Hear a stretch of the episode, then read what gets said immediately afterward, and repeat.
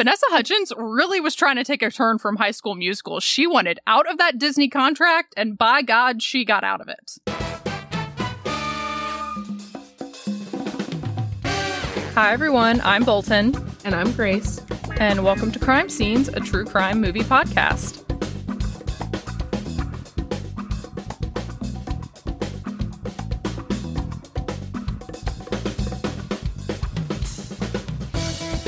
So, what movie are we doing today, Grace? Today we are doing The Frozen Ground. This movie was our second request. It was requested by our friends Mitchell and Karen. Thank you so much. And if you want to make a request for a movie for us to recap, you can do so at the link in our bio of our Instagram at Crime Scenes Pod, or you can visit our website, crimescenespodcast.com. We also want to thank a few people that contributed to the podcast through buymeacoffee.com. Thank you to Aaron and Forensic Dentist. Love your name.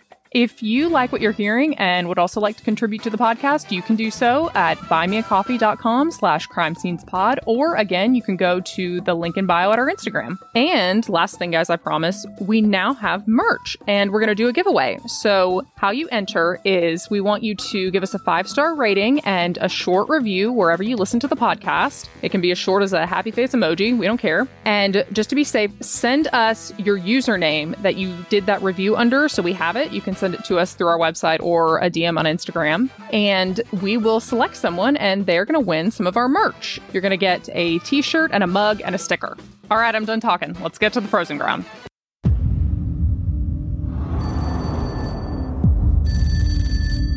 Yeah. What, what just happened? There's been another murder. Found it last night. This one of your missing persons? That could be. She's late teens, maybe early 20s. She's not missing anymore. What do you make of this? Ever try to saw a bone with a flat blade? Say someone tried to remove her head. Any connection to the Jane Doe? When are you going to admit there's somebody taking these girls? It's not a first time. He's done it before. He'll do it again. I can't get these off. Get them off! Eight girls in the last two years. There's not one lead except her. Cindy Paulson. She got away. Why don't you just start at the beginning? He brought me to his place. He called it his den. It was. It was more of a attention. Why isn't this guy on our list? Oh, hey, Bobby. Hey, Al, good morning. Hansen's an upstanding citizen. I have testimony from a witness who She's a prostitute that refused a polygraph. It's a dead end. She's not your problem. She's not our kid. Well, she's someone's. We're looking for a white male, early 40s, history of sexual assault, and avid hunter. That's Hansen. I need physical evidence. We're reopening the case. This guy did it, and they let him get away with it. Oh my God. He's gonna dump it all. Did you panic when you killed them? Pat. You had their blood all over your hands. I didn't do that. I need more. Or he's gonna walk. I'm gonna see if you have the guts to be honest. You think you can threaten me? Mom, you don't have any idea who I am. I promise nothing's going to happen to you. Look, he's gonna take me. Help me, please. Have you seen her? Have you seen this girl?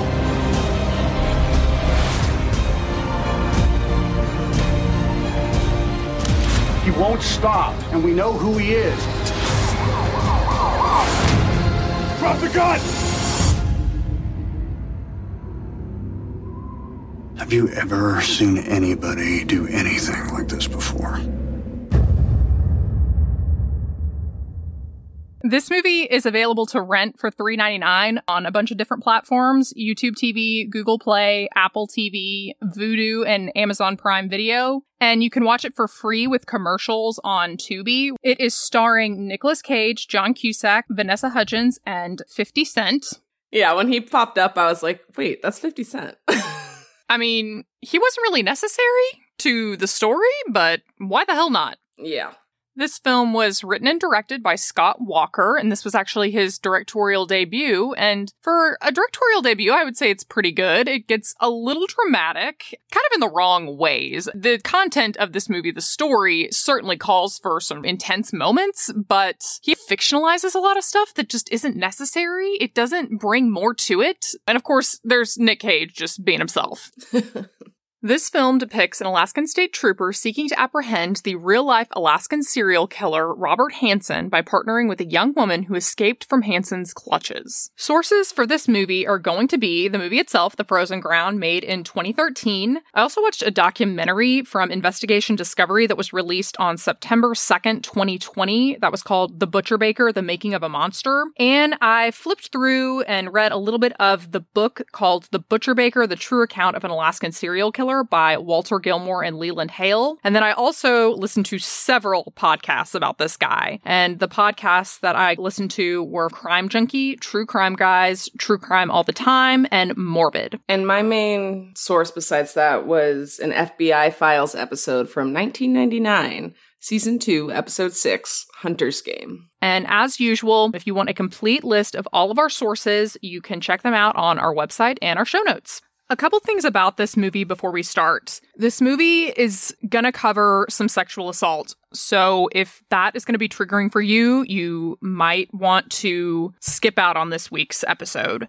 The second thing about this movie is we, the viewer, we know who the serial killer is throughout the movie. We know it's Robert Hansen. The investigators and law enforcement officers, they do not know. So the whole movie, it's not a whodunit. It is showing these officers going through the process of figuring out who this guy is and ultimately catching him. So it may seem like I might be giving some spoilers at times and talking about some statements that Robert Hansen made after the fact, after he was caught. I'm just doing that to add more context. The third thing about this movie that I just want to let people know about is the movie has a tendency to lump together all of Robert Hansen's victims, referring to them as the missing girls, the murdered girls, the missing women, the murdered women. And I'm usually not crazy about this because I would prefer that the individual person that was killed, whose life was taken from them, be mentioned. But in defense of the movie, this guy's killing spree lasted over 10 years. There are still some women's bodies who are missing. There are still some women who are not identified, and they believe that he probably killed more people even than what they have. And these women were found at all different times. Some of them were found immediately after they disappeared and were murdered. Some of them were not found until Robert Hansen was caught, and they had been missing for years and years and years. So occasionally, the movie will reference real people, and we will talk about those people as they reference them. They also do something where they have some fictionalized characters that they use to demonstrate the MO of Robert Hansen, and we'll talk about those as well. Ultimately, we do not want people to get lost. We want to get the story out of what happened to these people. So we are generally going to follow how the movie goes, and we will refer to the real people as they come. Last thing before we get started is I just want to point out that Robert Hansen was one of the most prolific serial killers in the country, and definitely in Alaska at the time that he was committing all of these murders. But he's not nearly as talked about as other serial killers like Ted Bundy. And there's potentially a couple of reasons for that. The first reason is that at the time that Robert Hansen got caught, he actually made a deal with the DA. And the deal was that he would help identify and locate as many bodies of the women that he killed that he could. And in exchange for that, he wanted the press and media attention on his killings to be kept to a minimum in order to protect his family. Now, some people may agree with that, some people may not, but ultimately the DA did agree to that. So the media coverage of his case at the time that he was caught was kept to a minimum. So that is a potential reason. The second potential reason is more problematic, and it's also one of the reasons that he was not caught for so long and he was able to be so prolific. And that is the fact that many of his victims were either topless dancers or sex workers. And they were not taken as seriously as other people. And I just want to say this now that these are fucking human beings. They deserve to be safe while they are doing their job like everybody else when they're going to work and doing their job. Not only do they deserve safety from serial killers, they deserve to have safety from abusive pimps, from aggressive clients or customers. Yeah. And I just wanted to do a background primer thing. So this was the 80s. So our laws and our society was not as progressive as it is now. There were victims who were 17 and they're commonly referred to as prostitutes in this movie. By today's standards, they would be sex trafficked victims. They would be commercially sexually exploited children. So if someone pays you to have sex with them and you're a minor, you're not committing a crime. They are. But like I said, it's the 80s. We really weren't there yet as a society to really think of of teen girls as children still. And you will notice when watching this movie, there is an ongoing theme of frustration and just general what the fuckness. but anyway, let's get started. So we start this movie with some very dark dramatic music and of course some on-screen text and it is for the first time a Bible verse which I knew was going to come at some point but I was just like good god here we go. I'm I grew up in a very religious household. I myself am not religious so I get a little bit cynical when this stuff comes up. But it says, Behold, I send you forth as sheep in the midst of wolves. That is Matthew 10 16. Then we get really, really great shots of the forest and the mountains in Alaska as the credits are going by. We ultimately get the title sequence, and it ends with some more text that just says Anchorage, Alaska, 1983. Then we go from these very beautiful wide shots of the Alaskan wilderness to basically the polar opposite. We have these shots that are very jagged. The camera's moving around. You can barely see a foot in front of you. We get the context that we are following some police officers as they are being led into what we're going to learn later is a hotel. And in the movie, the context we get is that they're being led in by what looks like a manager of that hotel, and they are responding to a disturbance, someone making a lot of noise there. And we hear this manager explaining that someone, it's presumably a she, has come in and she is hysterical and they can't get her to calm down, but they also can't get her to open her door so they can go in, and they didn't know what else to do. Ma'am, started a half hour ago. She ran in screaming, going nuts. Ma'am, open this door. She woke the whole damn place up. Get back. Get those people back. Now. Get back inside. Get inside. Ma'am, open this door now. And this officer has to break down the door to get into her.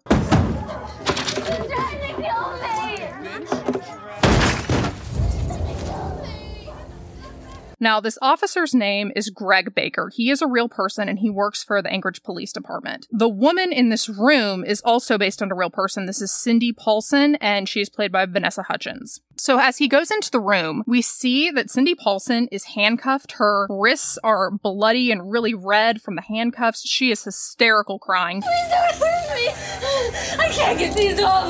Get these fucking things off my hands! And the first thing that Greg Baker does, just to calm her down, is he gets those handcuffs off. And in real life, Greg Baker said getting the handcuffs off was the key thing to getting her to calm down so we could actually talk to her. Now, I'm going to back up a little bit and explain what's happened up to this point because the movie does not do a very good job telling us what the hell is going on. Cindy Paulson is the only known survivor of an attack made by Robert Hansen. And what we're seeing in the movie right now is the aftermath of that attack because her surviving that is essentially the Kickstarter to how they end up catching Robert Hansen. At the time that she was attacked, Cindy Paulson was 17 years old, but she was working as a sex worker in the Anchorage area and portraying herself as being 23 years old. She did have a pimp that she sometimes would call her boyfriend, and she lived in a hotel where he would be able to get access to her and tell her when and where to work. The date of Cindy Paulson's attack was June 13th, 1983.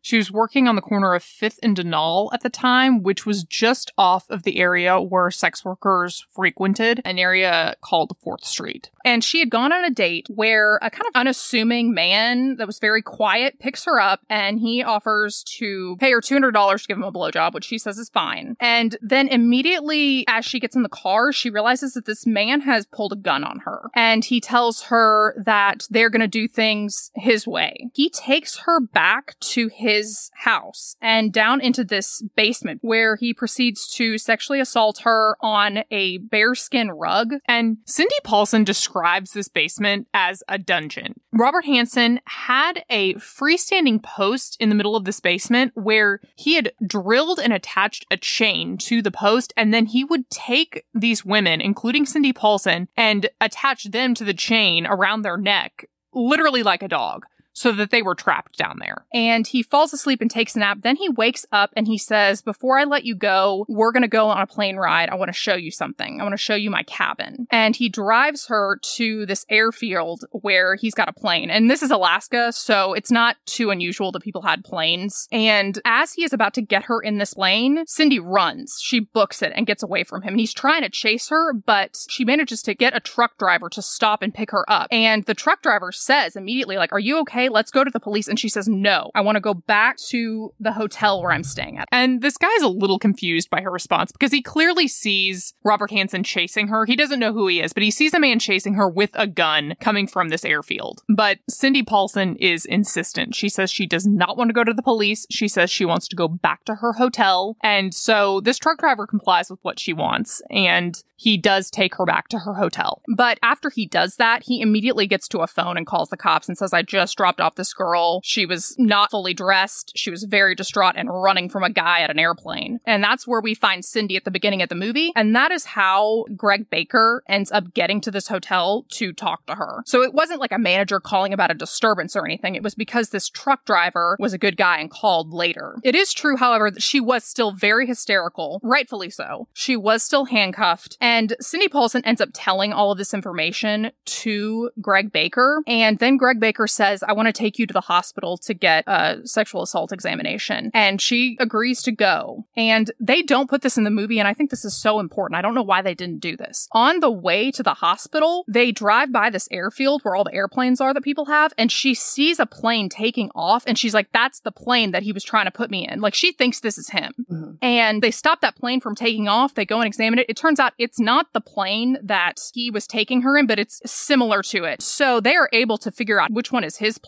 pretty quickly. And Cindy knows everything about this guy. The second she got down in that basement, she memorized everything. She could describe what he looked like. She talked about different things that were in the basement. She actually left a shoe in his car so they could try to find it. She even knew his name. She picked up during talking to him that his name was Robert Hansen. And the movie doesn't really emphasize that enough, but she gave them a lot of detail before they even got to the hospital. So much so that they did do an investigation and they did speak with Robert Hansen. And we'll talk about the results of that in just a second. So Greg Baker gets Cindy Paulson to the hospital. And from the moment she's in that hospital through this whole experience, they treat her like absolute fucking shit. Mm-hmm. Even down to the nurse that is in the hospital talking Yeah. about all of this stuff with Greg Baker. She's saying right in front of Cindy, She's had intercourse, some older bumps and bruises. The only fresh markings are from the cuffs.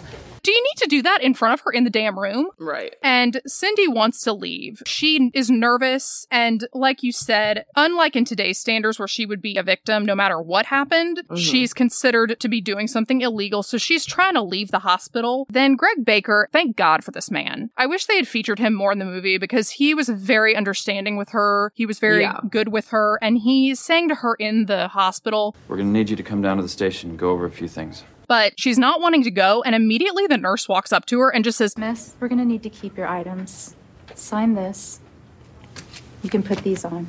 So she's come Yeah. to this hospital after being assaulted. They have to re-violate her for this examination, and then they just take all of her shit. I mean, and they they take everything. They mm-hmm. just give her a pair of pants and a sweatshirt. Yeah. Then after this happens and she realizes she's not getting her stuff back, she goes ahead and goes back to the police station with Greg Baker. Now, in reality, she did not have to go to the station right after she was in the hospital, and that is true for any case like this. They would not make you go from the hospital right to the police station to be questioned about something like this. The investigators in the case would continue to look into other aspects of the case, and if they needed you, they would call you back, which they very likely will, to go over any questions that they may have have and that's what they did with Cindy. So the day she was attacked was again June 13th, 1983. She did go to the hospital that day, and the police and investigators did actually look into Robert Hansen and looked into several things about him on the 13th. Then the next day, on June 14th, they called Cindy back to be interviewed.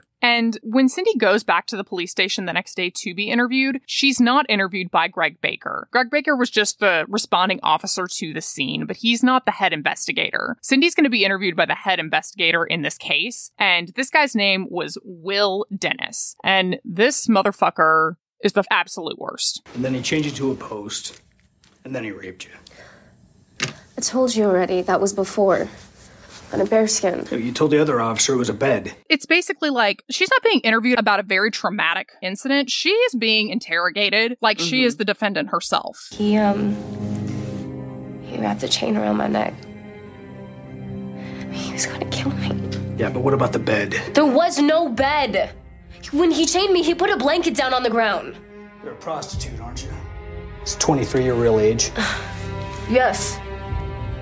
Why would he want to put you in a plane? he asked her very, very aggressive questions like How many times did you say he had intercourse with you? Once he. Just once. Was it vaginally or or anally? I mean, Before you said it was both. Look, he did it normal, uh, on top. And you actually see Greg Baker watching this interview through a two way mirror. Side note, never ever in my life have I seen a two way mirror in a police station. But he's pissed. You can tell by he's watching it that they're not taking her seriously. And we learn as we're watching this interview along with Greg Baker that the reason they're not taking her seriously is they think they have evidence to show she was lying. Listen, I've spoken to this Bob Hansen. He has two friends that say he was with them all night. And now I'm trying to work out if you were even with this guy last night. Which, even if she was, I mean, I've had victims lie to me before. This is still the absolute wrong way to go about it because they're just making her shut down more. Yeah.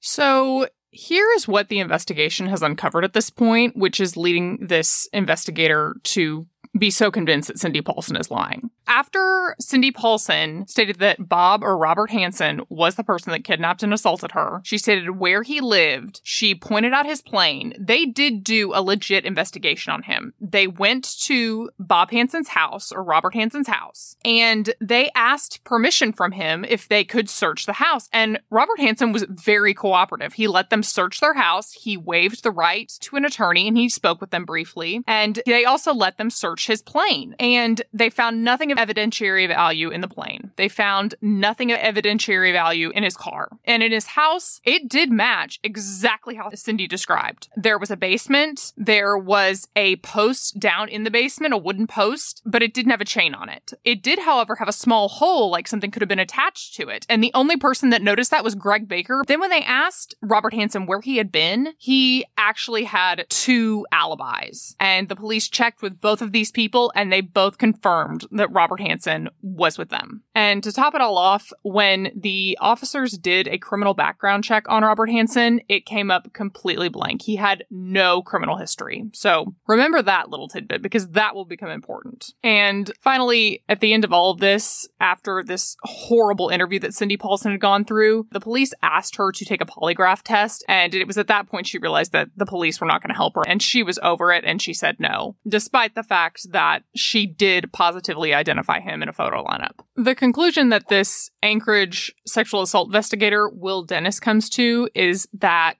Robert Hansen was a John of Cindy's and that there was some sort of money dispute and now she is trying to get back at him. So that is why she is saying that he assaulted her. And that also explains why she would know where things are in his house. Now, it does not take a genius to figure out that when Cindy Paulson went running from that airplane to the truck driver and this truck driver saw him, that he was going to need to cover his tracks. And that is exactly what he did. He went back to his house, cleaned everything out, including the chain and the gun that he pulled on Cindy Paulson. He cleaned out the car and including taking her shoes out. And he also arranged for these two men to be alibis for him. So he had plenty of time to get everything taken care of before the police came and talked to him. But apparently, the only person that thinks this might be a possibility in the Anchorage Police Department is Greg Baker. So he is the only person that is still listening to Cindy Paulson as she's trying to tell her story and not just berating her and concluding she's a liar. Yeah, God bless Officer Baker. I wish they did focus more on him in this movie because he's really the hero who makes shit happen here.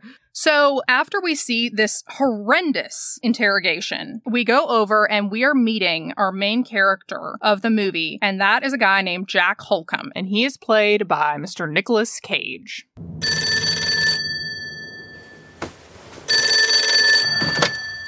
Yeah. And he is being woken up by a phone. He's a cop on call and he's being called into a scene. And Jack mm-hmm. Halcombe is based on the real person Glenn Flothe. And I don't know why the hell they changed his name. I think they just didn't like the name Glenn Flothe. Yeah. He's not too different from Glenn Flothe. He is the same role in this movie and in real life with what he did, but we're meeting him for the first time. And in this movie, he's going to be named Jack Halcombe. And we get a little context with Jack Halcombe as he is getting up after he gets this phone call and starting his day. He is about to leave and he's talking to his wife and she's asking him, Did you sign that check? I'm late as it is. Hun, they're not gonna come and move all this stuff if you don't pay them. So basically, we get the idea that he's given two weeks' notice and he's about to leave and go to another job, which him giving two weeks' notice and having two weeks left on the force for this entire movie is not true. All the processes that happened in this movie happened over a very long period of time. Yeah. Then we see Halcombe in a helicopter, and you get the idea that Alaska is enormous, and they are going out into the middle of nowhere in this Alaskan forest where two hunters had found a woman's body. This one of your missing persons? That could be. She's female. Late teens, maybe early 20s. My girl has a jacket just like that. Bear dug her up. Been in there, I don't know, six months, maybe a year. Doesn't look like she was hiking. Purse? And it's still searching. It's gonna be a hard one. One of the boys found this, though, in the grave. Execution style. And this person that they are finding is based on a real person, and we'll get into her identity in a little bit. But some of the initial things that they noticed, which were true, was that it was very decayed. It appeared that animals had gotten to the body, and this was true for many of these women. And this was a big reason why many of these women were never found. Also, it appeared that she had been shot. There was a 223 casing found near the body, and what was really strange is that although it was clear she was shot in the back, there was no bullet holes in her clothes. So she was shot without any clothes on, and then her clothes were put on afterwards, potentially when she was dead. Additionally, she was found with an ace bandage wrapped around her head, covering her eyes so that she could not see. So it's very clear she's been murdered. Mm-hmm. And you also get the context that this is not the first person that they've found like this. This is not the first woman that has either been missing or been found dead out in the Alaskan wilderness. And dead in a way that she wasn't a hiker that got lost. She's dead in that she was executed. She was killed. Right. And then we get back to Greg Baker, and I want to clarify now Jack Halcombe and Greg Baker do not work for the same police agencies. They're two different agencies. Greg Baker works for the Anchorage Police Department, so it's the police department in charge of any crimes that happen in the city of Anchorage. Mm-hmm. Jack Halcombe works for the Alaskan State Police or Alaskan State Troopers, so they are a statewide police department. Mm-hmm. And in this next scene, we're back to Greg Baker, and he's talking to that sexual assault investigator that interviewed slash interrogated Cindy Paulson, and he's telling him She's telling the truth. She's a prostitute that refused a polygraph. It's a dead end. What do you expect her to do? We should be going back there and getting listen. a. Who knows what the fuck went on? Hansen's an upstanding citizen. The man has a wife, children, and no record on the computers. Lieutenant and I spoke with the DA, and there's not enough to say she was even in the guy's place. So there won't be a warrant. I'm taking it from here. And Will Dennis, this investigator, has closed down this case and made up his mind on it, regardless of anything that Greg Baker has to say to him. Actually, when Greg Baker approaches investigator Will Dennis about Cindy Paulson's case and why he wants him to keep it open, investigator Dennis is talking with some other officers about Cindy Paulson, and you hear him say specifically, So I asked him straight. I said, Did you do this?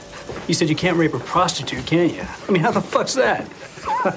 And this line came from something that Robert Hansen actually said in response to the officers talking to him about the accusations made that he had raped Cindy Paulson. And you can see from this as an example that for the most part, officers agreed with this mentality, which there are so many problems saying that. Yeah. And Greg Baker is furious at this. And I'm happy to say that he was in real life too. He really was mad that they were not listening to Cindy Paulson. And after we see that and we see him mad, you get the sense that he's going to do something about that. Yeah. I just wanted to add in around this time, we get this kind of weird scene where we see Cindy like in her motel room and she's like watching cartoons and she has a little panda bear stuffed animal and she's drinking milk. And at first I was like, why'd they put this in here? And then I was like, oh, the director is trying to clue us in that she is a child still. And I really liked that he did that, pointing out this is a young girl. She is not some mature adult who is going through this traumatic thing. She's a young child who's gone through this horrible experience. Everyone's treating her like shit. And she's still standing up and saying, This is what happened to me. I've told you five times, but I'll tell you again. And that's that. Yeah. And when she's being interrogated, the investigator says to her, Are you really 23? Like, it's bad that she lied. But in my mind, I'm like, if you find out she's not 23, wouldn't you be like, Oh, fuck, we got to get her out of this? Yeah. I would hope now we would do that, but And the other thing, too, is they don't follow up with her at all. She disappeared Mm-hmm. with her pimp because she didn't want to be found and have to deal with these fucking idiots anymore. yeah. Anyway, Jump back over to Jack Halcombe, and he is a part of a press conference, which is being held by the Alaskan State Police. And they're talking about that woman that they've just found. The victim was Sherry Morrow, 23, aka Sherry Graves, or Sherry Georgia. She was reported missing last November after saying she was going to meet a man for a $300 photo session. Now, it is true that Sherry Morrow did have a few aliases. She was 23 years old and she disappeared after saying that she was going to a photo shoot. However, the movie has consolidated and rearranged the timeline a little bit. She disappeared in November of 1981. She was found in September of 1982. Then, about nine months later, Cindy Paulson was attacked in June of 83. So, Sherry Morrow was actually found before the Cindy Paulson incident. However, everything else they're saying about her is accurate. And you have some of the reporters asking questions. Any connection to the Jane Doe found last year called Eklutna Annie? No, Sheila, still no ID on that body.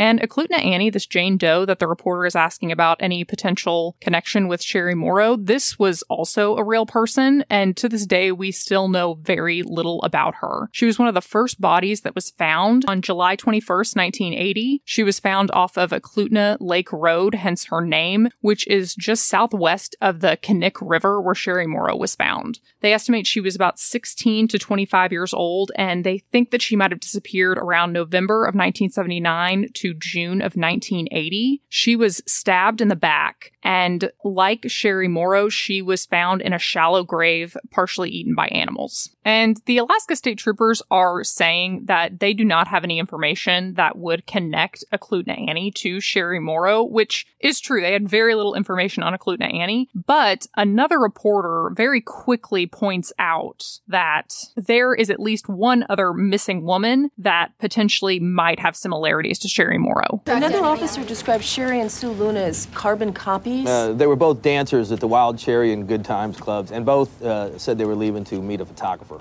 Now, the woman that the reporter is referencing that potentially has similarities to Sherry Morrow is a 23 year old named Sue Luna. And Sue Luna disappeared about four months before Sherry Morrow on May 26, 1982. And at this point in the movie, she has not been found. Ultimately, her body will be found at the time that Robert Hansen confesses. But regardless of that, there are aspects of Sue Luna's disappearance that are indeed similar with Sherry Morrow's, and they are key to Robert Hansen's MO. Both of these women were topless dancers in the Anchorage area, and that was frequently Robert Hansen's target. And topless dancers is what these women call themselves. So that's what I'm going to refer to them as. Both Sherry Morrow and Sue Luna were leaving when they were last seen to go to photo shoots where they were going to be paid handsomely. And that is another thing that Robert Hansen would do. He would either offer to pay for sex work or photo shoots, and it would be a lot of money that would be very difficult to pass up. Again, at this point, Sue Luna has not been found, but she will be eventually. And another similarity between her and Sherry Morrow is that they were both found to have been shot in the back. And they were both found in the area of the Knik River. Ultimately, when you hear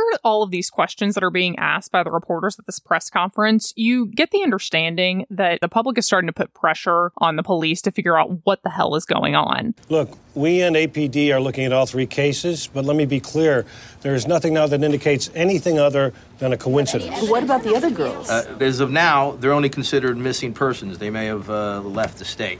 Details are in your handout. When are you going to admit there's somebody taking these girls? And it is true, while some of the police were like the Anchorage investigator that we saw earlier and didn't give a shit, some of them were actually really trying to figure out how these women were going missing. Right. At the end of this press conference, we see Greg Baker and he has put together a big ol' envelope and he's taken it over to an office in the Alaskan State Police Department. And this envelope is the file for Cindy Paulson's case where Robert Hansen is a suspect. And you don't want to be sending your cases if you're a local city agency to the state police. And it's all a matter of funding because if you're not taking care of it, then why should they give you the budget to take care of it if you're going to be sending it over? So Greg Baker did talk about how when he chose to do that, he kind of was bending the rules, I want to say. Yeah. But basically, he was like, I knew that potentially I could get in trouble, but I was going to do it because I was convinced this guy was more involved than what they were saying. And I didn't think they were listening to Cindy Paulson. So I sent all the information I possibly could over to the Alaskan State Police. And then we see Jack Halcombe and his boss, whose name is Bob Gent, and they're talking about the Sherry Morrow case and what they know about this killer and what they know about the body and how she was murdered. And the first thing that Jack Halcombe points out is that Sherry Morrow was left in an area that you cannot get to by car. Somebody went to a lot of trouble getting her there. There's no road access. Probably used a boat. What boat? Could have done that closer. Suspect wanted her out there alive where they wouldn't be disturbed. He is correct in thinking that they intentionally went there because it was difficult to get access to. The second thing that Jack Halcombe points out is that Sherry Morrow was gunned down while she was running away, like she was being chased or she was being hunted. And it seems like this killer has specifically picked out a victim that no one is going to notice is gone. In this case, he picked out a topless dancer that would have been working at a club, or he might pick somebody from a bar. He shot her four times, two in the legs, two in the chest, like she was running. Then he redressed her, wrapped a bandage around her head. Shell cases at 223. So what are we looking at? Picked her up from a bar, over an hour drive to a boat. All the time they're neither seen nor missed. He's nocturnal, methodical. Probably works nights. His job gives him time, like like a shift worker. Guys, that's half the people here. He does incorrectly guess that this is probably someone that's a shift worker, which we're going to see is not the case. And the last thing that Jack Halcombe suggests to his boss is that this is not the first time that Sherry Morrow's killer has done this. He's killed before. Lieutenant, this was too well planned. It's not a first time. It's not a one-off. He's done it before. He'll do it again. And this was less surprising in real life than how it is depicted in the movie. They believed that whoever killed Sherry Morrow had killed other people, and they also believed that many of the murders of these women and a lot of these women that were going missing were also connected, simply because if you looked at where they were located and how they were found, they were all very similar. Many of them were found on the Knik River. Many of them were sex workers or topless dancers, and a lot of these women were either teenagers or in their early 20s. And as they're having this conversation, another officer comes up to Jack Halcombe and his boss, and he says that a sister of one of the missing girls wants to speak with an officer investigating this case. She has information for them. And he also has that envelope that Greg Baker has just dropped off. And Jack Halcombe's boss kind of looks at him and essentially says, You need to take on these cases and finish them up before you're gone, which is the most unrealistic thing. You would never do this. And if the public found out, hey, this guy's leaving in two weeks, so you, sir, you figure this out. If you don't figure it out in two weeks, then uh, I guess we're, I guess we're screwed. That's ridiculous. This is just kind of some flair for Nick Cage.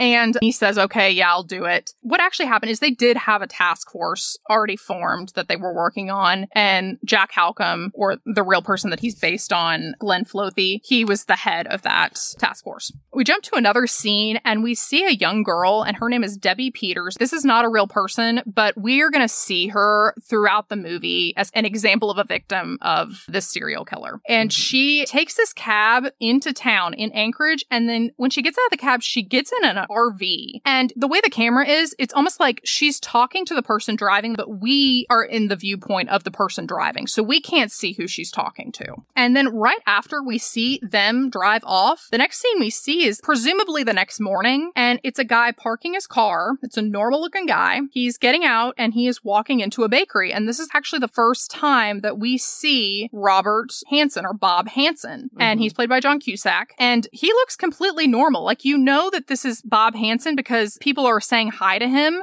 Oh, hey, Bobby. Hey, Al, good morning. And you're like, this is the person we are talking about? Because he's a very unassuming dude. He is being said hello to by everybody. He gets into his place of work, which is a little business. He owns a bakery and he's talking to all the people there. Yeah, and the bakery was super successful, and in real life, police were frequent customers. So they do show there's police officers eating at the bakery when he walks in. So he was very close to law enforcement every day, which just makes it even crazier. Now, in reality, Robert Hansen was much more shy than how they portray him in the movie. He was polite, but he was primarily a loner. He didn't have many friends. Most of the acquaintances or friends he did have were either couples that he met with his wife, or they were people that he hunted with. And even then, his wife would kind of make arrangements for him to hang out with those people. But even still, you would not think that this is the same person that violently raped Cindy Paulson. Yeah. So then, after we see Robert Hansen for the first time and we see him in his small business, and we're a little bit shocked by the fact that this is going to be the person that ends up being the serial killer, we get back to Halcombe and he's in his office burning the midnight oil looking at different cases. And another officer comes up to him, and Halcombe's in deep looking at this file, and he says, You have anything on a Robert C. Hansen? And the other officer doesn't really know anything about him. And we learn from Halcombe that Robert Hansen, although he looks very squeaky clean, he is not. Grabbed some girl back in 71, drove her at gunpoint, hands bound and naked to Kenai Lake, and then raped her. Got five years. He was out in three months. Seems he just had a run in with a prostitute. She told Anchorage police the exact same story. And you might be wondering at this point, well, wait a minute. When the Anchorage police did a background check on Robert Hansen, he did not have any criminal history. Well, they were wrong. Here's what happened. At the time that the officers were doing the investigation on Robert Hansen concerning Cindy Paulson's rape, the Anchorage Police Department also happened to be updating their computer system. And when they checked his criminal history, it came back blank because they were in the process from moving from one computer system to another computer system. So it appeared that he did not have any criminal history when in fact he very much did. So fucking crazy that he did that and then can successfully open this bakery in Anchorage and nobody knows and they're just like getting your donuts in the morning from this fucker. Like, what? I know. And the reason that he's noticed Bob Hansen is because we see that Halcombe has just looked at Cindy Paulson's file, the one that Greg Baker sent him. And so he knows he has recently had a run in with a sex worker that has accused him of almost the exact same thing. And Halcombe's pissed at this point because Robert Hansen is not on their list of people to be looking at. Why isn't this guy on our list? It was 12 years ago if we open it up that much. Get everything you can from archives, see if there are any other past offenses, and check all missing persons from the same period. Now, in real life, he was a potential suspect. The thing was, and they do point this out in the movie, he was on a list of a lot of people, and he wasn't particularly yeah. high on the list because this incident happened 12 years ago at this point. So there's just other people that could be doing this more recently. And so what Halcombe tells him is, I want to know more about his criminal history specifically, and I want us to start finding more cases that are similar to this. These ones where they're bound and they're raped because this seems to be a pattern. And he gives a summary of the typical victims ultimately for Robert Hansen because spoiler alert, Robert Hansen did all of this shit. Yeah. Eight girls in the last two years, all late teens, early 20s, 5'2, 5'7, 120, 125 pounds, all made big money dates with a stranger and then disappeared. Cindy Paulson, 23, 5'2, 120 pounds, was offered $200 for a blowjob and then raped at gunpoint. Guy said he liked to take pictures, was going to take her to his cabin in the wild, but she got away. There's not one lead on any of these girls except her. So then in the next scene, we've got Halcombe and he is meeting up with this vice undercover detective in the Anchorage red light district. And the reason that he wants to meet with this guy and go out in the area is because he wants to see if he can find Cindy Paulson because Cindy Paulson is pretty important for this case. She's the only live witness we have to anything that Robert Hansen has done. So he's going around and he's trying to ask, have you seen this girl? See if he can figure out if she's connected to anybody up there or not. And when we do this, we get a really good explanation from this vice detective about how the red light district in Anchorage works. Call it the track, like for horses, hoe stroke. For the hoe stroke. And that's real. That still exists to this day that people call it a track. Because women are just animals, Jesus fucking Christ. Anyway, he explains how it's a pretty small community, surprisingly. Everyone knows everyone. All the pimps know all the other pimps. Who owns which girls, which girls are the wild ones. Black girls are boosters, white girls are flatbacks. Good money earning bitch can do both. Their words, not mine. It's move and hustle. Give the least, get the most. You know, it's all about the paper. Which is also true in real life, which is so crazy to me. It's like pimps have like a network, and it's so insane that that's a community that exists. yeah. And we also learn about a crime ring that is actually based in Seattle that will send women up to Alaska and some other states for them to work as sex workers. Some of these bars, part of a mob circuit, run out of Seattle. They move the girls around LA, Portland, up here, Hawaii, Florida. Sometimes with no notice, it's just gone. Keeps the talent fresh. Now, one of the documentaries that I watched actually gave a pretty good explanation and background to this crime ring that he is talking about. At the time, Alaska had a big oil boom, so there were a lot of men moving up to Alaska for work. And there ended up also being a pretty big influx of women coming to Alaska specifically to work as either topless dancers, strippers, or sex workers. And one of the big reasons for that was there was actually a crime ring based in Seattle. And what they would do is they would tell these very young women, sometimes they were teenagers, that they would pay their way up to go to Alaska to work in these bars that they had. And they would tell them that they were just going to be doing topless dancing. They also would tell them that they would pay their living expenses. They were going to stay in a hotel. They were not going to have to pay for anything or find somewhere to live. Well, by the time these women would get up to Alaska, they would realize that each day that they stayed in these hotels that was being paid for by this crime ring, they were incurring a debt. So the longer they stayed, the more money they owed, and it was harder for them to get out of this. And even if they just came to be topless dancers, a lot of time to make money, they would have to go and do sex work or do photo shoots. And this also explains why women were very interested in the offers that Robert Hansen gave them because it was good money that they needed. Right. Then this vice detective also gives us a little bit of a background on Cindy Paulson. I checked around before here. Cindy was arrested on the P&L in Portland as prize for prostitution in Cali, Washington, Oregon, and Denver. She's been on the streets since she was 11 years old. Quite a track star. And this undercover vice detective says she is, quote, quite a track star. And I was like, do not fucking say that, sir. That's just making the problem worse. Yeah. I'm on a little bit of a tirade on this one, sorry. No, but especially because we find out that she's been on the street since she was 11 and has charges all over. And so it's just like literal child to be calling a track star here. Yeah, she's very vulnerable. She has been for such a long time, and she's just been set up to be in the most fucked up situation. So Halcombe doesn't really have much luck in the red light district, but it does give you a pretty good picture of what it was like then. Yeah, when we go into the strip club, boobs and butts are everywhere, so be prepared. It's very gritty. Yeah, it is. After we see Halcombe walking around on 4th Street trying to find Cindy Paulson, we get to the next scene and it's the next day and we see Halcombe and he is meeting with a woman named Roberta Moorhead. And Roberta Moorhead was the real sister of Sue Luna. And if you remember, Sue Luna was one of the women mentioned in the press conference earlier. At this point, she's missing, but they have not found a body or anything. And the reason that Halcombe is meeting with Moorhead is she is bringing him dental records in case they find a body. And was true that many family members would bring dental records in case any of these women were found. You also see that she's going to talk about a bracelet that she's wearing, and she says that Sue Luna had a matching bracelet that she never ever took off. We won those when we were kids. It's a pair. And uh, Susie never took hers off.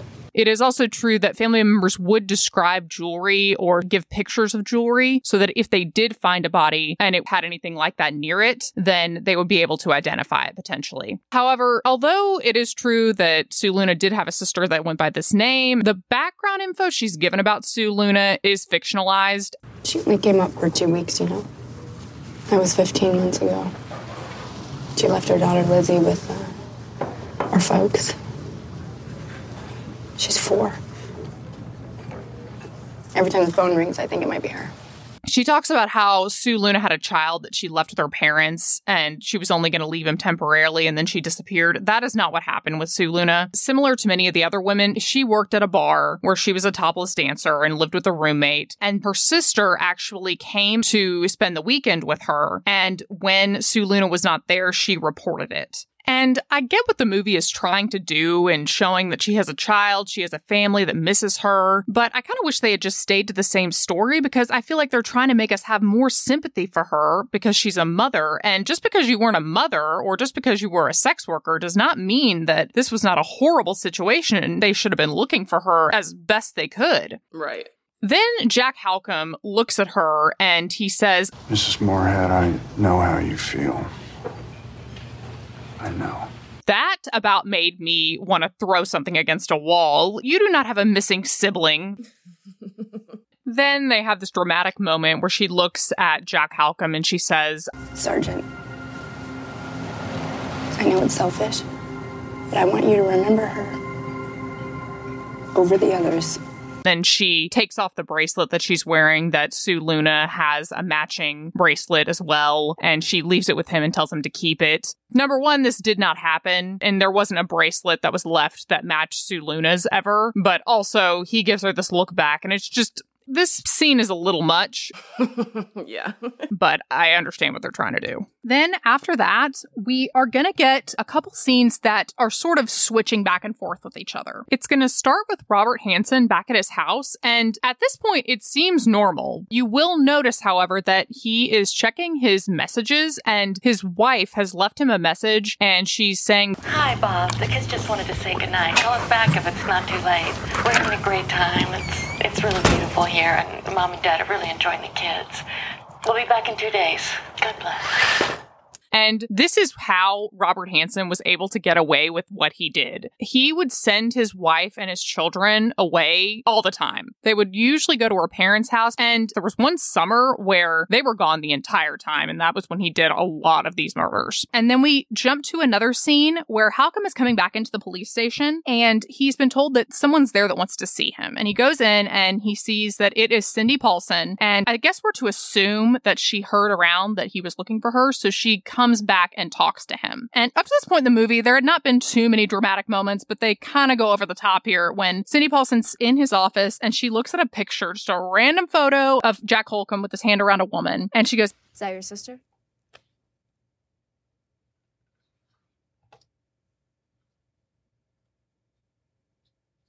She's dead, isn't she? this wasn't a real thing. He might have a sister that died, but it had nothing to do with this. And Cindy Paulson didn't just predict that out of thin air. and then Cindy Paulson starts to talk to Jack Halcombe about what happened to her. I was on the corner of Fifth and Denali, and he rode by around 11, and he offered me $200 for it. You know, a blowjob. And I said, fine, no problem. Um, he brought me to his place. He said his family was away. And actually, what she is saying, it is based on a tape recording of her, and it's very, very close to what she actually says. I mean, it's Well, almost verbatim. That makes sense because I was like, Vanessa Hudgens does a phenomenal job in this scene. Like, it to me came off very authentic as to someone recounting the story. So it makes sense that it was like based off of the actual recording of the real Cindy Paulson. And then, as Cindy Paulson is describing what happened, we jump back to Robert Hansen, and he's still in his house, and it still seems normal at first. He's sitting in what appears to be like a den, and he's listening to music, and then all of a sudden you hear something, and he gets a little aggravated and stands up and walks over across the room that he's in, and then you realize that he is down in this basement that Cindy Paulson is describing, and there is Debbie Peters that we saw earlier getting in the car with someone, and she is chained around her neck to a post, just like Cindy Paulson was. And she's crying. She's clearly terrified. She's clearly been raped. And this is the moment where you go from thinking, this is the guy that's done all this to realizing this guy is a monster. You, you ready? You ready for some more fun? Oh God, please just let me go. You're the, you're the best one I ever had. We even see at one point that someone comes in the house upstairs and is yelling for Robert Hansen, and he has to go upstairs as there is a young girl downstairs just trapped. And there's no indication that this ever actually happened, but it's possible. Yeah. Then we jump back to Cindy Paulson with Jack Halcombe one more time, and she's coming towards the end of telling her story, and she's describing how Robert Hansen was just so heartless. She knew in that moment that she was not going to get out of there alive, or there was a very low chance of it. There were animal heads everywhere. I saw that and I knew this guy liked to kill things. That's when I knew it wouldn't do me no good to beg. Like maybe he was halfway decent. I just had to not be so scared. Take any chance I could get. So she started remembering details and she's recounting those details to us. And she also intentionally was trying to save evidence because if there was a chance that she was going to get out, she was going to report this guy and make sure that he couldn't do this again or come back and get her again. We also see Jack Halcombe asking her, Do you think he's ever done this before? And she says, He said there were seven girls before me. And that I was lucky because they usually stay for a week. But despite all that, even with saving this evidence, even with having this information, she wasn't believed. And you can see clearly that this whole experience of retelling this story and remembering how no one believed her has just re traumatized her and she wants to get out of there. And the next thing we see is Cindy back out on the street and she is kind of getting harassed by someone and a woman comes out of nowhere and saying, You got to get out of the streets. Listen, honey. I don't want nothing from you, but I've seen girls like you before. I've fucking been like you, okay? Only I was too stupid to take some help. You're gonna take some help. I think it's just trying to show what Cindy Paulson has gone through in the same way that we saw her earlier eating cereal and just realizing she's a child. We're now seeing her out on the streets where she shouldn't be and she doesn't deserve this. And this movie's good, but sometimes the accents in this movie are freaking all over the place. This lady that is being nice to her is got a Brooklyn accent. So I don't know what we're doing here, but you know. So she's just trying to convince her that maybe instead of working for this pimp that you have, you should try dancing. And you see that if she gets any support at all, it's not, let's get you out of here. It's, let's not do sex work and let's just try dancing. Yeah. But then the lady even says that they're going to split the money that Cindy makes from dancing. So it's like basically a new pimp. Yeah. It just shows how inescapable it is. Yeah. So we go to the next scene and we're back with Robert Hansen and the investigators on this statewide task force. And they are looking at a map. And this map is showing the locations where women's bodies have been found. And there's one investigator that is specifically talking about the activity of Robert Hansen at the time that these women were found and its possible connection with these locations as well. All right, there are two cases down the Kenai in 71. Hansen had a boat over the 4th of July weekend in Seward in 73 and 75. I cross check it each time a girl disappears. He gets uh, five years for theft in 76. Supreme Court overturned it. He got out in 15 months. Then we hear Jack Halcombe expand on what this investigator just said, and you realize that there is a cluster of locations that they have been finding these bodies. They've been finding them over the past 10 or 12 years, and the number of women that they have found is in the double digits. Kenai, Seward, 75 kidnapping in Palmer here, Bear Lady found here in 1980, another near Eklutna, Sherry Morrow found on the Knik here. Since then, 11 girls matching the profile have gone missing from downtown. Now, I've only gone through half the files, but that's that's a 150, 200 mile radius. So if he is our guy, he's covering a fair part of the state. And you see that Jack Halcombe's boss is a little bit overwhelmed by all of this information, and he's not too sure if it's strong enough to lead to a warrant or an arrest or any type of case towards Robert Hansen. Well, you just slow down here. These are all old cases. I mean, you got one body, and if you want to start connecting them, you need more than a guess.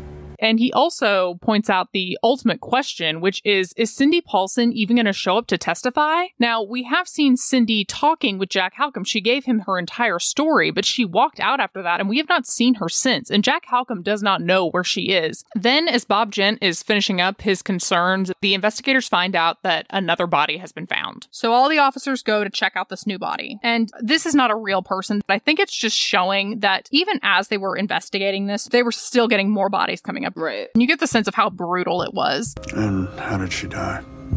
Fatal gunshot wound to the sternum. Bullet entered front, passed clean through her heart, exited right shoulder blade. Also other shots to leg and torso, all from behind. Lacerations to skull, deep stabs to the ribs.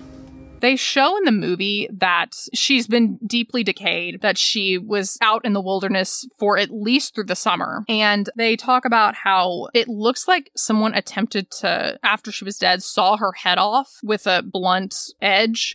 What do you make of this? Ever try to saw a bone with a flat blade? Say someone tried to remove her head.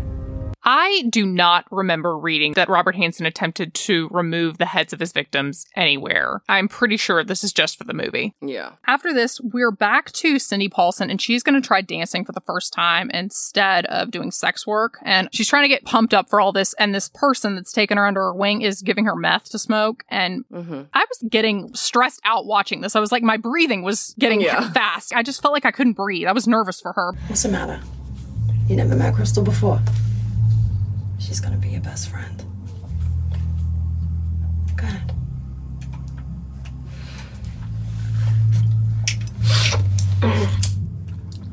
Ready? You get it nice and hot. You got it? Come on, gotta try it again. One more time. There you go. There you go. It's good. She gets very wound up from it, obviously. Yeah. And she goes out and she starts dancing and it's working out okay. She's got some money. And then in he comes her pimp, whose name is Clayton Johnson in the movie, but he is played by Curtis 50 Cent Jackson. I guess they were really trying to emphasize that this happened in the 80s because the hair they put on him, it's like this straight, slicked back hair. Yeah, the hair is a lot. In reality, her pimp did not really have anything to do with this case. This is a backstory that's fictionalized. He comes in and he's mad that she's dancing. You in here bullshitting this motherfucking dumb. Ain't no money in here. He wants her to come back and work for him. He wants to take her back to the hotel that he had her at. But at this point, it seems like she's maybe going to stay dancing. Meanwhile, we are back to Robert Hansen with Debbie Peters, and we see him flying her out on his plane. And I mean, they're going out to the middle of fucking nowhere in this Yeah. wilderness. And we see him land, and she's freaking the hell out. And he's saying shit like, You're a really good girl. You've done everything I asked you to. Why are you screaming? please, please let me go. Please let me go. Help!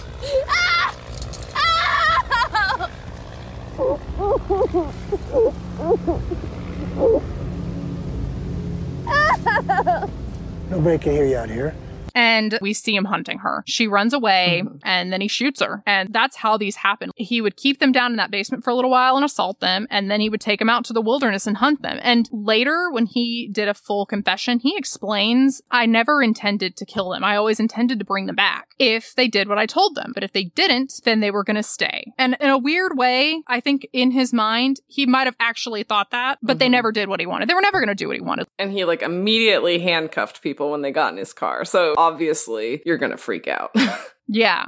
After we see this, we get a brief scene with Halcombe and he's talking to another officer. And mm-hmm. we learn that number one, Robert Hansen's alibis for the night that Cindy Paulson was raped, they're holding out, but they suspect they're lying. Which is so crazy to me that he made good enough friends that were willing to lie to the police that they were with him one night, no questions asked. And in what universe? I'm trying to think of a scenario where I would be like, oh yeah, I'll do that. right. No problem. I don't know if you were a serial killer. I don't think I'd do it, but maybe if you did something else, I don't know. That that's a complicated question.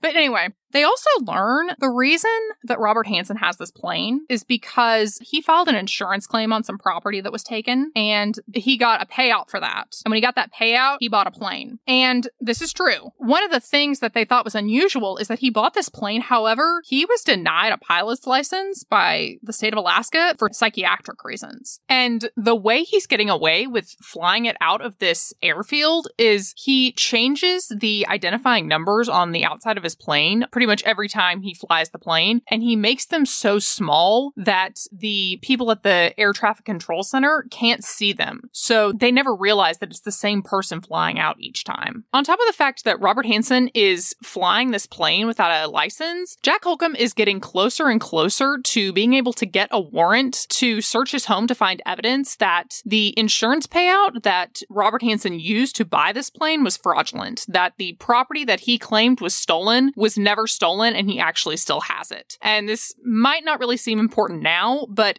this is going to be very useful to them when they are trying to get a warrant to search Robert Hansen's house and plane for the murders. So just hold on to that information. Now that Jack Halcombe has officially opened this case back up, we see him meeting with Cindy Paulson in like a roller rink, I think. Oh, it's a roller rink. Okay. Did you have a roller rink growing up? Um, I went for like a couple school roller nights and birthday parties, but I was really, really bad at roller skating and I would just like I could never stop, so I would just hit the wall super hard and then like get tired of being out there pretty quick. There was a place in Dallas called White Rock Skate, and every kid had their birthday there from ages five to like 12. It was the funnest place. It closed recently, and people were in an uproar. They were like, Why are they closing? Like, I think the guy was just old and wanted to retire. Yeah. But it was the funnest place in the world. But I d- could not skate. I used rollerblades. Skating is hard. Anyway. We're at a roller rink. Halcombe is meeting with Cindy Paulson. And the reason he wants to meet with her so badly is they need her to testify. They don't have enough without her testimony. And this is pretty common. I think this is important to clarify. A lot of times people want someone to be prosecuted, but at mm-hmm. the same time say, I really don't want to testify. That's a problem. You have to. That's why I think it's important to make sure, as Nicolas Cage is clearly doing in this, make sure that they're comfortable with what's going on and they're aware. But you also have to understand that if they don't testify, you're fucked. Yeah. And if you are a victim, you have a right to have an advocate with you. So you can have people who can support you while you go through the process of testifying and making statements and stuff. So you don't have to do it alone. Yeah. So they're talking, and he's basically just trying to get her to open up. He's trying to get her more comfortable with talking about it. And this is the part of the movie I didn't really like, just in the way that Cindy Paulson was portrayed. They make her seem like she's got this attitude with him. Where's your family? Why you wanna know that shit, huh? She's just like all the other squares. I got guys asking me all the time what happened, where my folks think I'm at. You wanna fuck me? Is that what you want? No, Cindy, I don't. You think you think knowing makes us friends? Makes me help you? And in the one sense, I understand she's been through a lot and sometimes there is a sense that prosecutors and police they're just trying to get victims to testify to things just because they want to win that's not the case in this particular scenario but sometimes it does seem that way so i Mhm. fully understand when people are like fuck you i'm not testifying i'm leaving Yeah. Well, and he like he hasn't been arrested at this point. So I can see wanting to leave. This guy almost killed me. He kidnapped me and he's still walking around town. I don't want to be here. yeah and i think that was what the point of this scene was he could still kill me type of thing Mm-hmm. but it comes off as like she's kind of being a brat. I do not i do not think cindy paulson was like that. I think she was helpful. I think she was scared for sure. Right. but I don't think she was as angsty as what they're showing here. They also talk about how he says, Why don't you go home to your family? And I thought that was a good point, and that she was like, I don't have any family to go home to, dude. It's not Mm-hmm. Yeah. that simple for everybody. Right. But it all culminates in this moment where she's about to walk off and be like, Fuck you, I'm not dealing with this. And he says, It took him two hours to cut her out of the car. Guy was drunk driving. To which I was so confused. I was like, what? Who was killed by a drunk driver? What are we talking about? It's in reference back to his dead sister that Mhm. she saw the picture of, and it's basically their way of bonding. He has been through trauma too. And not only has he been through trauma, he's been through trauma where someone was responsible for it, someone that's still out there walking around, Mhm. and he can't do anything about it. She's still not saying she's going to stay and testify. She's still saying no, but he's getting there with her. After this, Cindy is back at this club and she's dancing. And this part did not happen. This is something that I know they did it for flair for the movie, but I was a little turned off by it because I think this can really scare people if they are really in a situation like this. Mm-hmm. She's dancing and Robert Hansen walks into this club and he sees her and she sees him and they both immediately know who the other one is. Right. And she freaks out, rightfully so. And he, in turn, also freaks out. And after he sees her, he goes home and there's a whole subplot where Robert Hansen hires this guy to find Cindy Paulson and either kill her or kidnap her and bring her to Robert Hansen. This did not happen. And for purposes of clarity and just because I really hate this subplot, we're not going to cover it. So it's in the movie if you watch it, but we're going to skip over it here. After this happens, the officers of this task force that are trying to find the killer of these women, they're meeting with the DA and essentially they're trying to get a search warrant in order to search Robert Hansen's house and the DA is telling them no, they don't have enough. We know who he is. Yeah, but you can't prove it. He'll be keeping mementos, trophies. Metro saw ace bandages in his car, a pistol, the same caliber as the shells at the graves. Shells don't kill people. Bullets and people do. You know that. None of this holds. I need more, or you're right. I am wasting my time. He has a fair point. You don't want to do it till you have everything because if you get a search warrant and you don't have probable cause to be looking there and it gets thrown out, you're fucked. Right. So I don't know if everybody understands that, but if your warrant's not good, then the evidence that you collect when you're doing the search with that warrant, that gets thrown out too. So you can't use what you find with a bad warrant. And they always make the DA out to be this asshole that's like, no, I'm not agreeing to that. When the reality is they are just dotting their I's and crossing their T's. Yeah. So this next scene did not really happen, but it's in there to move the plot of the movie along. At that moment, while they're in this meeting with the DA, Jack Halcombe learns that Cindy Paulson is at the airport and she is trying to leave Alaska. No, don't let her leave. I don't care. Tell the airline to delay the flight if you have to. Just don't let her leave. And so Jack Halcombe bolts over to that airport and he stops her from leaving. And they're like in a little room at the airport and he's trying to convince her to stay. Mm-hmm. And this is when he promises her You gotta trust me. I promise, okay? I promise nothing's going to happen to you.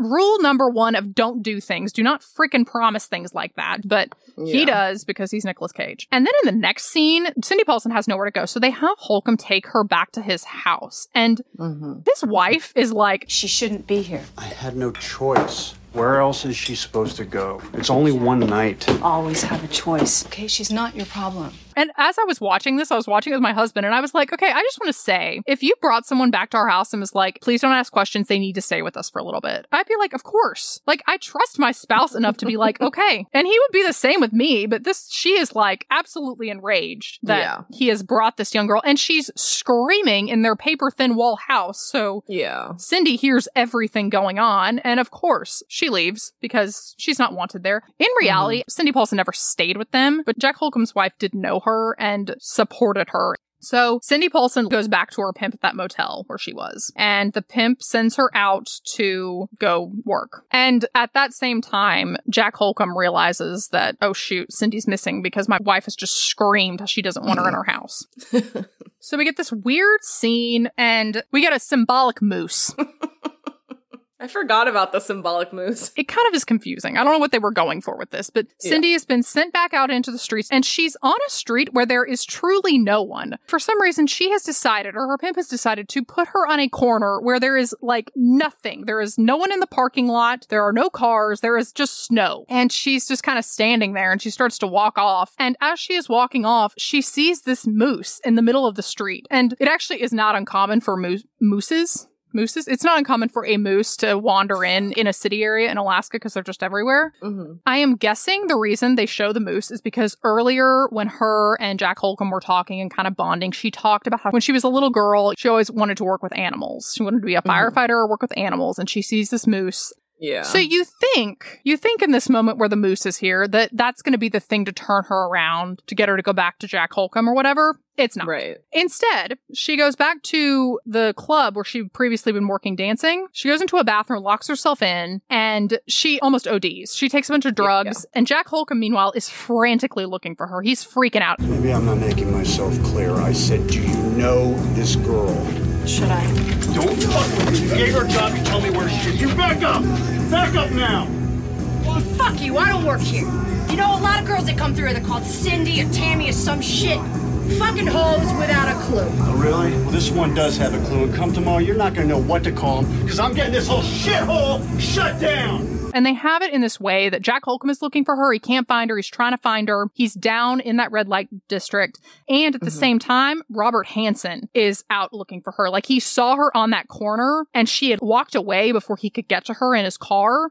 So he's chasing her. So it's like they're both chasing her at the same time. And we get this Yeah. big moment where we think Robert Hansen is in that same club as her and he's about to open a door and we see him open that door and you're like, oh God, he's going to find her. And it's actually that he's in a different building. He doesn't find her. And Jack Halcombe actually does find her. He gets her to a hospital. She's okay. Yeah, that scene was really good drama wise. I was on the edge of my seat. I don't know that it's really necessary to the storyline because the whole movie is very dramatic, but it is like, ah, it plays on the he's hunting her thing too. So, Yeah. So once she's in the hospital with Jack Halcombe, this is kind of the turning point where she's going to mm-hmm. testify for him. They have their moment that they're seeing eye to eye. Again, this part is fictionalized. Meanwhile, we get a scene where it is Jack Halcombe and another one of the officers, and they're basically having a stakeout in front of Robert Hansen's front yard. They're watching him, mm-hmm. and Robert Hansen sees that they're there. Mm-hmm. And this did not happen, but what he does is he gets his kid and he tells the kid as the police are watching, we're going to go on my airplane. And they're freaking out because they're like, he knows we're watching them and he is going to dump stuff out there in the wilderness and we're never going to find it. So mm-hmm. they are frantically trying to get to him. And of course, he takes off. Fucking son of a bitch, it's crazy. Tower said he's headed northeast past Knik, but hell, he could be going anywhere. He's going to dump it all.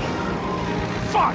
And we get a very intense moment with Nicolas Cage alone on a giant bridge, just looking out into the abyss because he has failed. And most likely, all the evidence he needs is now gone. That's the thing about this movie. It's fine, but there's some mm-hmm. melodramatic moments where I'm like, you didn't need to do that. yeah, the story is plenty scary and plenty crazy. After this, we are back with the DA and we have more information for him. They have actually met with FBI profilers, which was pretty new hmm. at the time. If you're familiar with the TV show Mindhunter, these are the people that they met with. And what these people at the FBI do, and this was fairly new when this happened, they would look at various murders that had happened and they would basically profile who the person was doing this. They would profile what that serial killer was like. And the term serial killer was new at this time as well. And these FBI profilers come in and they take a look at these missing women cases and murdered women cases in Alaska and they form a profile for a person that could potentially be doing this. And they hit Robert Hansen to a T. They say we're looking for a white male, early 40s, average height, respected member of the community, wife probably very religious and not totally aware of what he's up to, history of theft, sexual assault, probably stutters, also expert outdoorsman and avid hunter.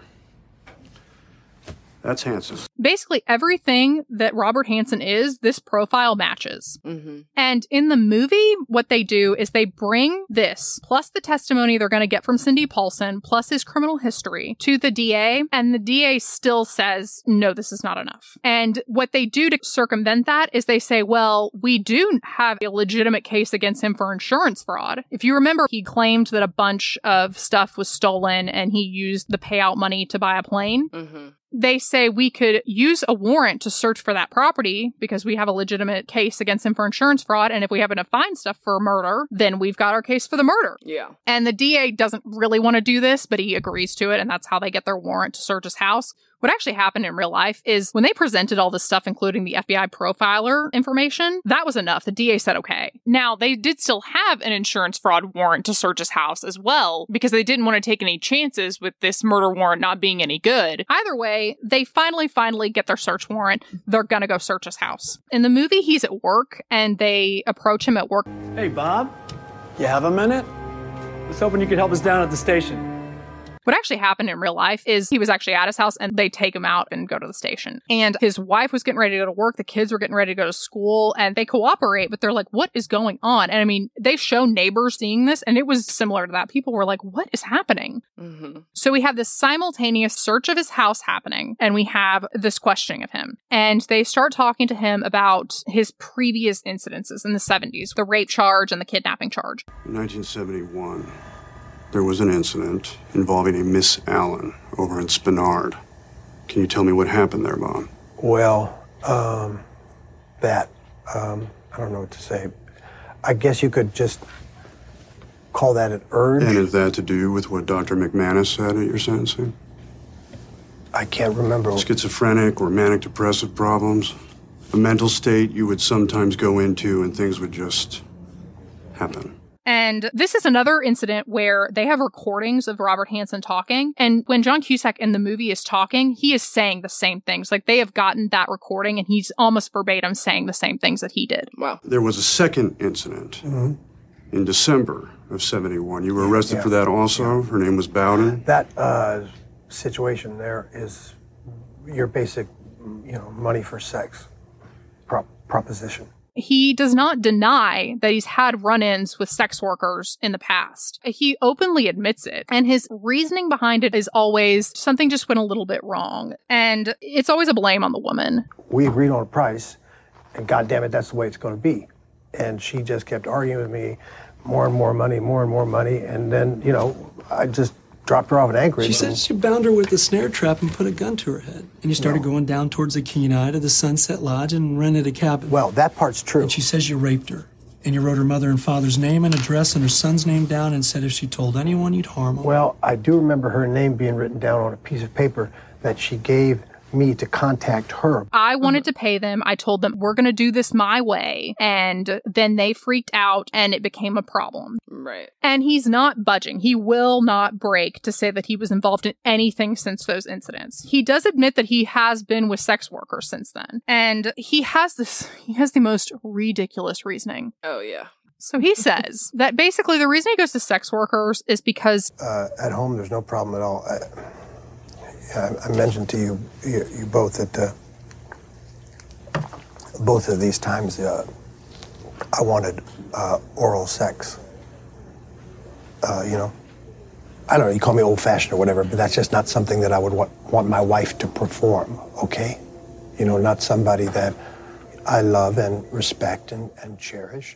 Um, Bob, you can take that misogyny wrapped in Madonna whore bullshit and shove it where the sun don't shine. My freaking god. I don't know why this made me more mad than anything else, but again, I was watching this with my husband and I looked at him and I was like, have you ever heard of this in your life?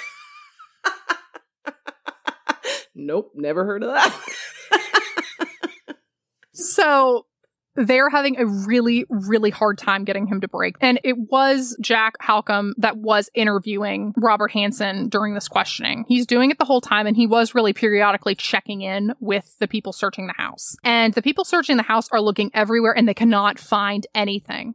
We've got all the bank statements, other documents, nothing that has anything to do with any girls. And when you're watching the movie, you have this fear because we just saw Robert Hansen flying off in his plane, and the investigators were convinced that he had taken evidence and dumped it. Now, this didn't really happen. And actually, because of this FBI profile, the investigators were very positive that he would have kept trophies and there had to be something somewhere. Yeah. Ultimately, they get to the point in the interrogation where they straight up say, We think you shot these people and killed them. And he gets really mad. You're telling me I shot this person?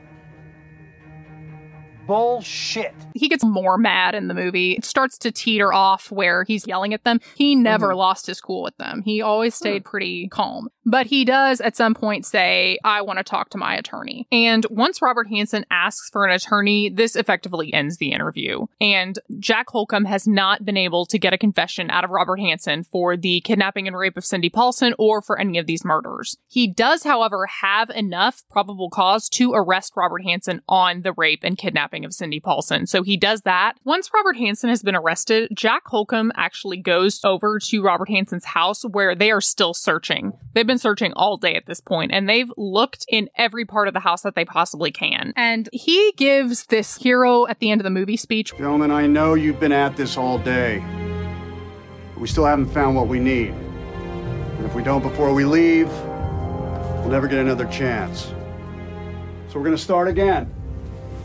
Top to bottom, every damn inch. It means we stay all night, dig up the entire property. Well, that's what we're gonna do. Call it trooper's intuition. I know it's here. All right, you heard him. Let's get to it. I rolled my eyes real hard at that part.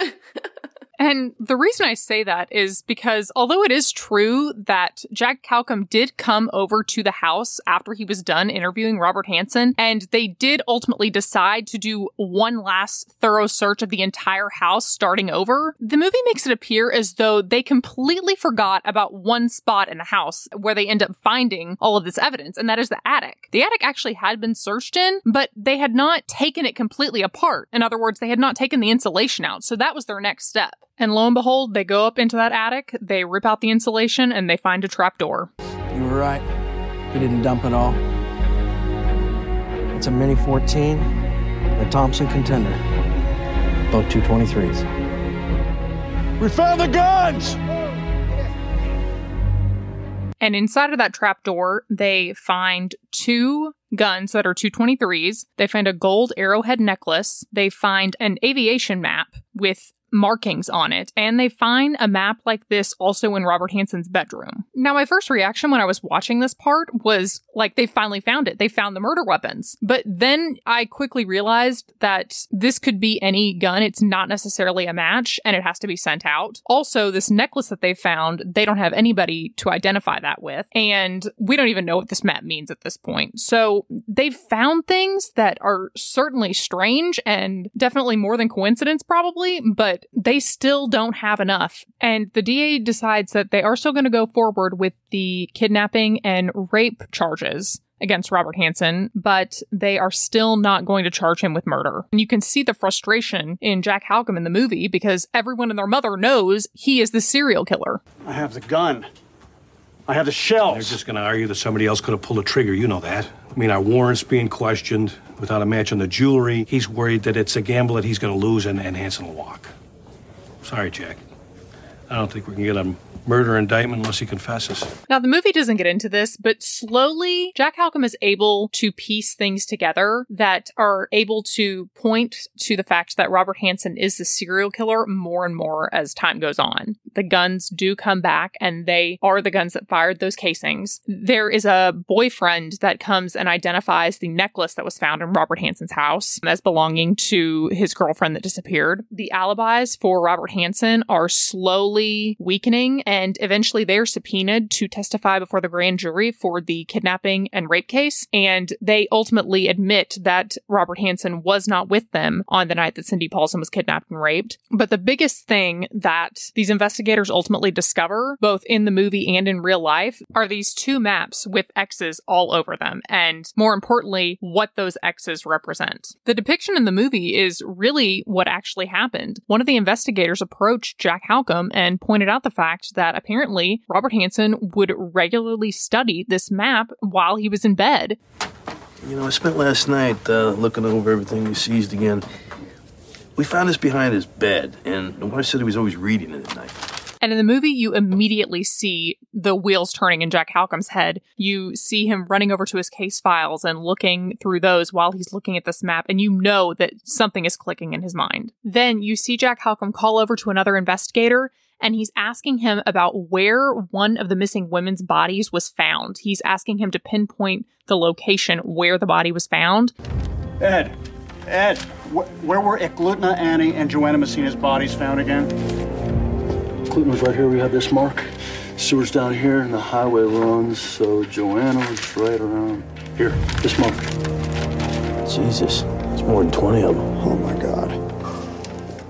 And the investigator comes over and points to the map, Robert Hansen's map that Jack Halcombe is holding, and says, You already have it marked right here on this map. So now we know Robert Hansen has the locations of bodies marked that only the killer would know and the investigators. There are 24 X's on this map in total, and the investigators already know that four of them represent bodies. They represent Paula Goulding, Eklutna Annie, Joanna Messina, and Sherry Morrow. So now in the movie, there's going to be a big showdown. It's going to be Jack Halcombe going in and interrogating Robert Hansen with his lawyer. In real life, this interview was not as contentious. It was pretty clear at this point that Robert Hansen was the serial killer that they were looking for. And the interview was really just a matter of making some sort of deal that would allow for all of these women's bodies to be found and returned to their families, as well as for Robert Hansen, his family not being too affected. But the fact that Jack Halcombe had this map let Robert Hansen know that Jack Halcombe was onto him and knew everything. And then in the movie, there's one last thing that Jack Halcombe does before he goes into this interview, and that is he goes up to his boss, Bob Gent, and he's holding this bracelet that Sue Luna's sister gave to him earlier in the movie, saying that she and Sue Luna had matching bracelets, and he is wondering if Bob Gent found anything like that.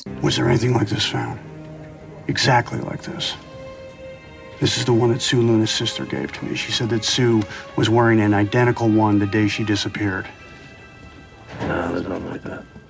And Bob Gent actually says, no, we did not find anything like that. But Jack Halcombe goes ahead and holds on to the bracelet and goes into the interview. And you're going to notice this throughout the interview, but Jack Halcombe is going to keep building on more information, more evidence, more clues. And he's basically trying to break Robert Hansen so that he confesses and that he can get him to plea. And that's what they did in real life. They knew from Robert Hansen's previous criminal history that he had never actually gone to trial. He always ended up pleading. And they believed that the reason he did that was because more evidence was stacked up against him that he became aware of. So Jack Halcombe goes into this meeting, and the first thing he does is address the map. And he addresses what those X's are and what he believes they are.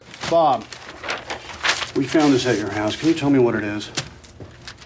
I haven't seen this. What, what is this? It's a flight chart. I'm sure you've seen hundreds of them. Right. And what are all these little markings on it, these X's?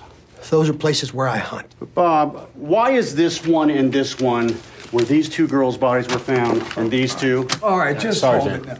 You're saying, no way, those are just places where I hunted. Oh, I believe they were, Bob.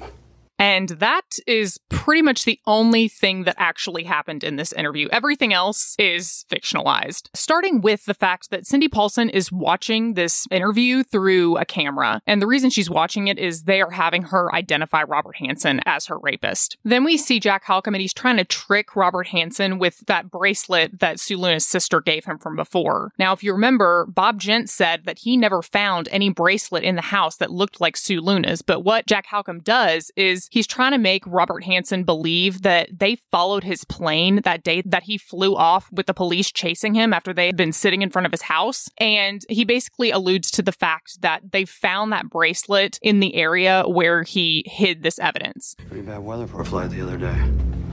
Quite a pilot. Almost lost you a few times. We found it. Tracks are still fresh. What is that? Well, Bob knows, don't you, Bob? And it's also at this point that things actually start getting heated. Well, what's the matter? Why are you so quiet? Don't you remember killing Sue Luna? Perhaps I should refresh your memory. Did you take it off her before or after you raped her? Then any chance of the depiction of this interview being realistic just go out the window when Jack Halcombe threatens. I'm going to ask the district attorney to petition the governor to reinstate the death penalty. All of a sudden, we hear the door to the interview room open, and who is standing there but Cindy Paulson? And the entire room goes completely quiet. And then finally, it's Robert Hansen that breaks that. You little cunt! You think you can threaten me with this little whore? Bob, take it easy. I should have killed you when I had the chance! And I just want to point out that this absolutely would never, ever fucking happen. If it did happen, then somebody in that police station that let her get that close to him and go near that interview room is in serious trouble. And this absolute outburst by Robert Hansen towards Cindy Paulson is sort of treated in the movie like a smoking gun, and the movie starts to wind down. Like we mentioned earlier, there were 24 X's drawn on the map that was found in Robert Hansen's house. Of those 24 X's, Robert Hansen admitted that 14 of the X's represented the location of women's bodies that he had murdered. Of the 14 murders that Robert Hansen admitted to, the police were able to locate 12 bodies at the locations listed on the map. And Robert Hansen led them after he was arrested to seven of those locations. And looking for these bodies was no easy task. This was not like Google Maps where they were pinpoint locations on those X's. These X's represented large, large amounts of land that the police had to go through. And that's partly why they utilized Robert To find these bodies because he would know where they were. And they said it was very eerie when they took him to these locations to find the bodies. They described him as being so excited to be back at these locations. It was almost like a dog off the leash, just running around everywhere. And the other difficulty was the police had to go back to some of these locations several times because the ground was still frozen from the winter and they could not dig the bodies up hence the name of the movie. Now, for those of you keeping track, at this point, Robert Hansen has admitted that 14 of the X's on his map were the locations of women's bodies that he murdered, and the police were able to find 12 of those bodies at those X's. There was one additional body of a woman found based on an X on Robert Hansen's map, but Robert Hansen denied murdering her. Additionally, there were two women that disappeared around the time that Robert Hansen was active, and the police strongly suspected that Robert Hansen was responsible for their murders, but they never found their bodies. Robert Hansen denied killing them, and he would never admit which, if any, of the X's on his map represented where their bodies were. And it's believed the reason Robert Hansen denies murdering these three women, the two women that disappeared and the one woman's body found on his map, is because they were not sex workers. Robert Hansen had a very strange outlook when it came to sex workers and topless dancers. He essentially considered them to be subhuman. And he did not feel any remorse when he murdered them. However, with these three women, two of which have disappeared and never been found, and the one whose body was found on his map, because they were not sex workers, it's suspected that he might have felt some sort of guilt. Another theory is that these women did something to really piss him off. And he does not want their bodies to be found. And some believe that his denial with these three women is just a way to keep some form of power from the police. Now, at this point, there are seven X's on Robert Hansen's map that are still not accounted for. They have not been confirmed to be murders, although they are strongly suspected of it, but nothing has ever been found at any of those locations. And the final admission by Robert Hansen was that he raped 30 women. Ultimately, he is going to be sentenced in 1984 to 461 years in prison with no parole. He died in 2014 at the age of 75 of natural causes. Jack Halcombe never left his job. He was never going to leave, but he's promoted after that. And at the time that this movie was released, they say that Cindy Paulson, she's living in the lower 48 and she's married with three kids. In terms of updates on Cindy Paulson and if she's still in the lower 48, still married and all that stuff, there is very, very little out there. No, I couldn't find anything on Cindy Paulson. And it was kind of interesting because he says this is the first time she has told her story, but I didn't find anything that she was a consultant or anything on it. I guess he interviewed her. I saw one article that explained before the director made this movie, he went out and met with her and he interviewed her for several days. And from what Cindy Paulson told the director, her husband knew very little about her experience with Robert Hansen. And she told him that if you are going to make this movie, you need to tell me in advance and I need to know what's going to be in it because I want him to be forewarned about that. And the director was true to his word. And afterwards, Cindy Paulson contacted him and said she felt almost relieved with her story being out there, but she wasn't any type of paid consultant and there's no updates since then, but she's living her private life and she seemed to be happy with that. And you know what? That is the story and the movie, The Frozen Ground.